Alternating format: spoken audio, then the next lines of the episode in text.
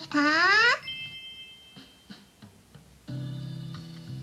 こんにちは。サラホリスティックアニマルクリニックのホリスティック獣医、サラです。本ラジオ番組では、ペットの一般的な健康に関するお話だけでなく、ホリスティックケアや地球環境、そして私が日頃感じていることや気づきなども含めて様々な内容でイギリスからお届けしております。さて、皆さん、いかがお過ごしでしょうか？昨日はですね、アニマルコミュニケーションクラブと呼ばれるクラブハウスのクラブでね開かれたルームのゲストスピーカーとして呼ばれましてホリスティック獣医サラ先生に聞く体と心の関係というタイトルでいろいろとお話しさせてもらいました。ということでね今回はそのルームに参加できなかった方のためにそこでどんなお話をしたのか簡単にお伝えしたいと思います。まあ私はね獣医師の中でも特にホリスティックケアに特化した獣医師なんですね。でそれでじゃあこのホリスティックケアっていうのがねどういうものなのか改めて説明しますとホリスティックっていうのは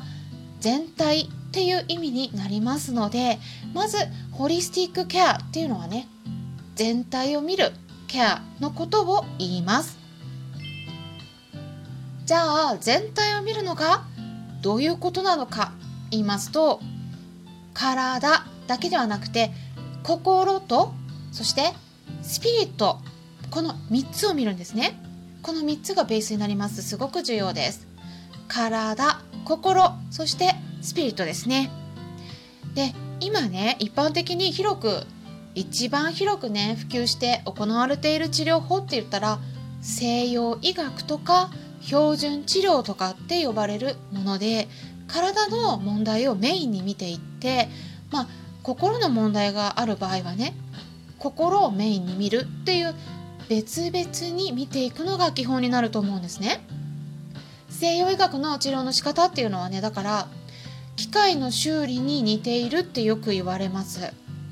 例えば皮膚科だとか皮膚科は皮膚を見るし循環器の場合はうんと循環器科の場合は正確に言うとね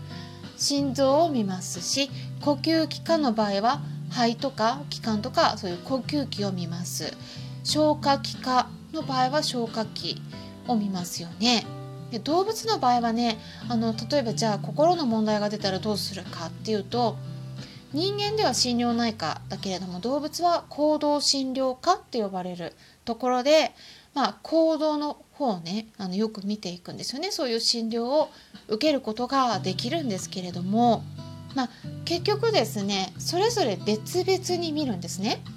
うん、だからね心と体の状態の関わり合いを見ることが難しかったりするんですよね。でもホリスティックケアの場合では体と心の関係性、うん、この関連をね重視していきます。じゃあ例えばどんな関係があるのかって言いますと、まあ、心の状態が不安定になったりストレスを感じるようになったりすると、まあ、人の方でもねかゆみが増えるって言われているんですね。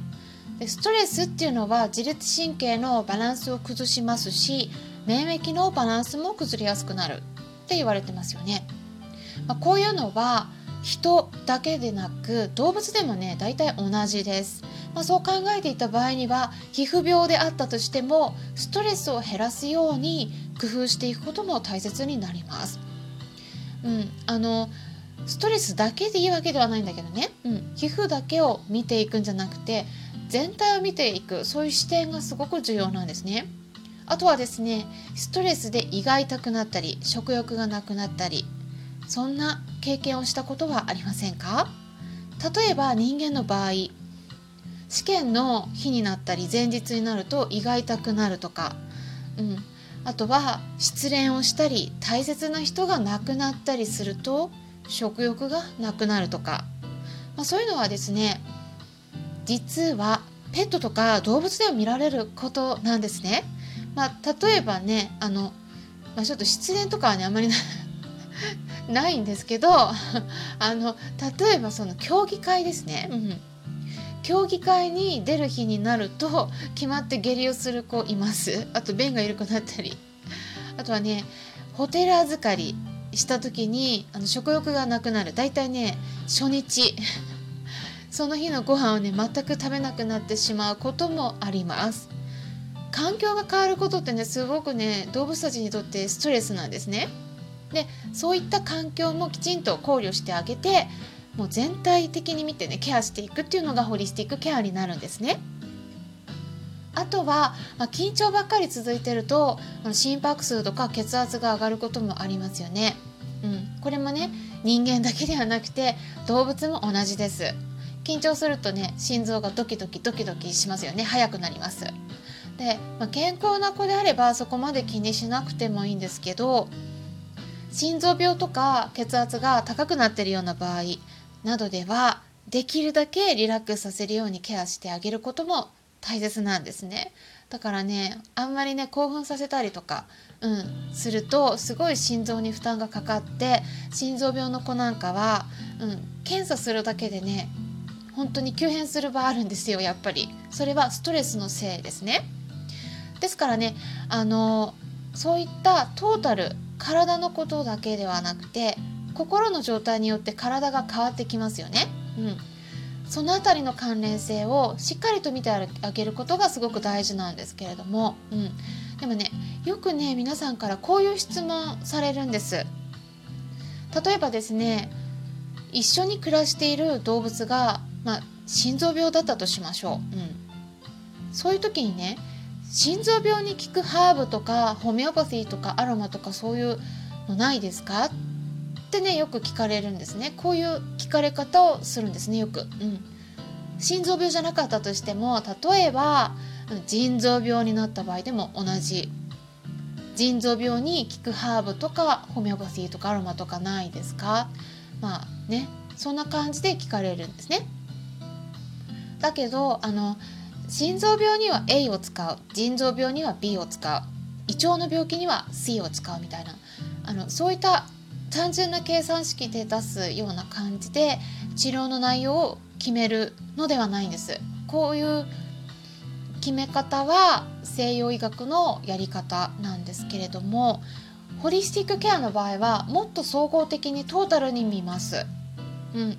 弱ってる体の部分を良くしてあげるようにあの心も全部あとは本当はねスピリットも含めて考えるんですね。スピリットはねちょっとね分かりづらいと思うんで 今ちょっと省いてねお話ししてます。うん。まずね重要なのは体とあちょっと今なんか変な言い方になった。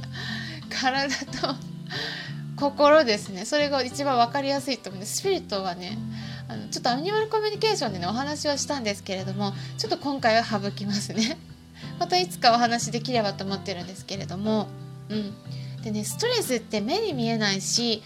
あのそれぞれの、まあ、人でもそうですあしあの動物によってちょっとしたストレスにこう敏感な場合もあればでも全然ねあの鈍感な場合もありますよね。やっぱり個体差個人差とかよくすごくあるんでまあ科学的にはねちょっと証明しづらいものなんですよね。だから西洋医学ではあまりねストレスとかって重視されないんですけどホリスティックケアの方はすごくねこのストレスケアっていうのすごく重要になります。例えばねあの人の例になりますけど心が不安定になって例えばねアルコールを毎日飲むようになってしまったと。でアルコール依存症になってしまった。そしたらね肝臓悪くなりますね。結局ですねこれで何がわかるかっていうと心の状態が変わると行動が変わるんです。そして行動が変わると体の状態が変わるんです。動物の場合もね例を挙げますとね、うん、動物はアルコール依存症とかはないですよね。でもね心が不安定になることで毛を舐めすぎてそこから毛が剥げたり皮膚が赤くなって皮膚病になってしまう。っていうことあるんです。まあ、多いのはですね例えばワンちゃんだったら前足をよく舐めるとか猫ちゃんだったらお腹周りをよく舐めるとか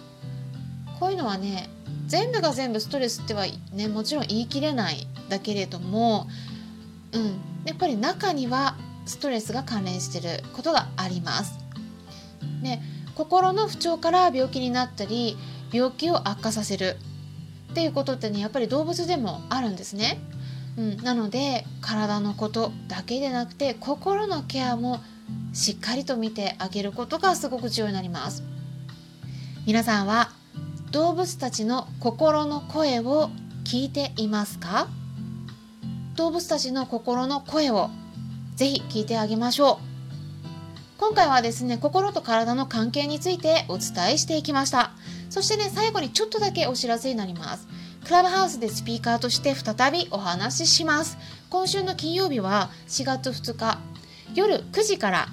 セラピストさんやマッサージ師さんそして瞑想と美容の専門家さんたちとコラボでお話しさせていただきます。イエーイということでどんな風に健康に気を使っているのかっていうテーマですね。でペットの話はあんまりないと思うんですけど飼い主さんご自身が健康になることもすごく重要なので専門家さんたちのお話を聞くことができるすごくいい機会です。そして4月3日の夜9時からはヒマラヤファンクラブというクラブの中でこれからの配信どうする？っていうルームを立ち上げます。イエーイ！そしてねこれあのヒマラヤの配信に興味を持っていらっしゃる方は是非お気軽にいらしてください。そして来週の4月6日6日の、えー、火曜日の夜10時からはねペットの食についても語ります。ただねまだね参加できない方いらっしゃると思うので、え、そういう方のためにねあの、イベントの後に簡単に解説していきます。ペットの食について。これもねぜひ皆さんご参加ください。それではまたお会いしましょう。ホリスティック獣医サラでした。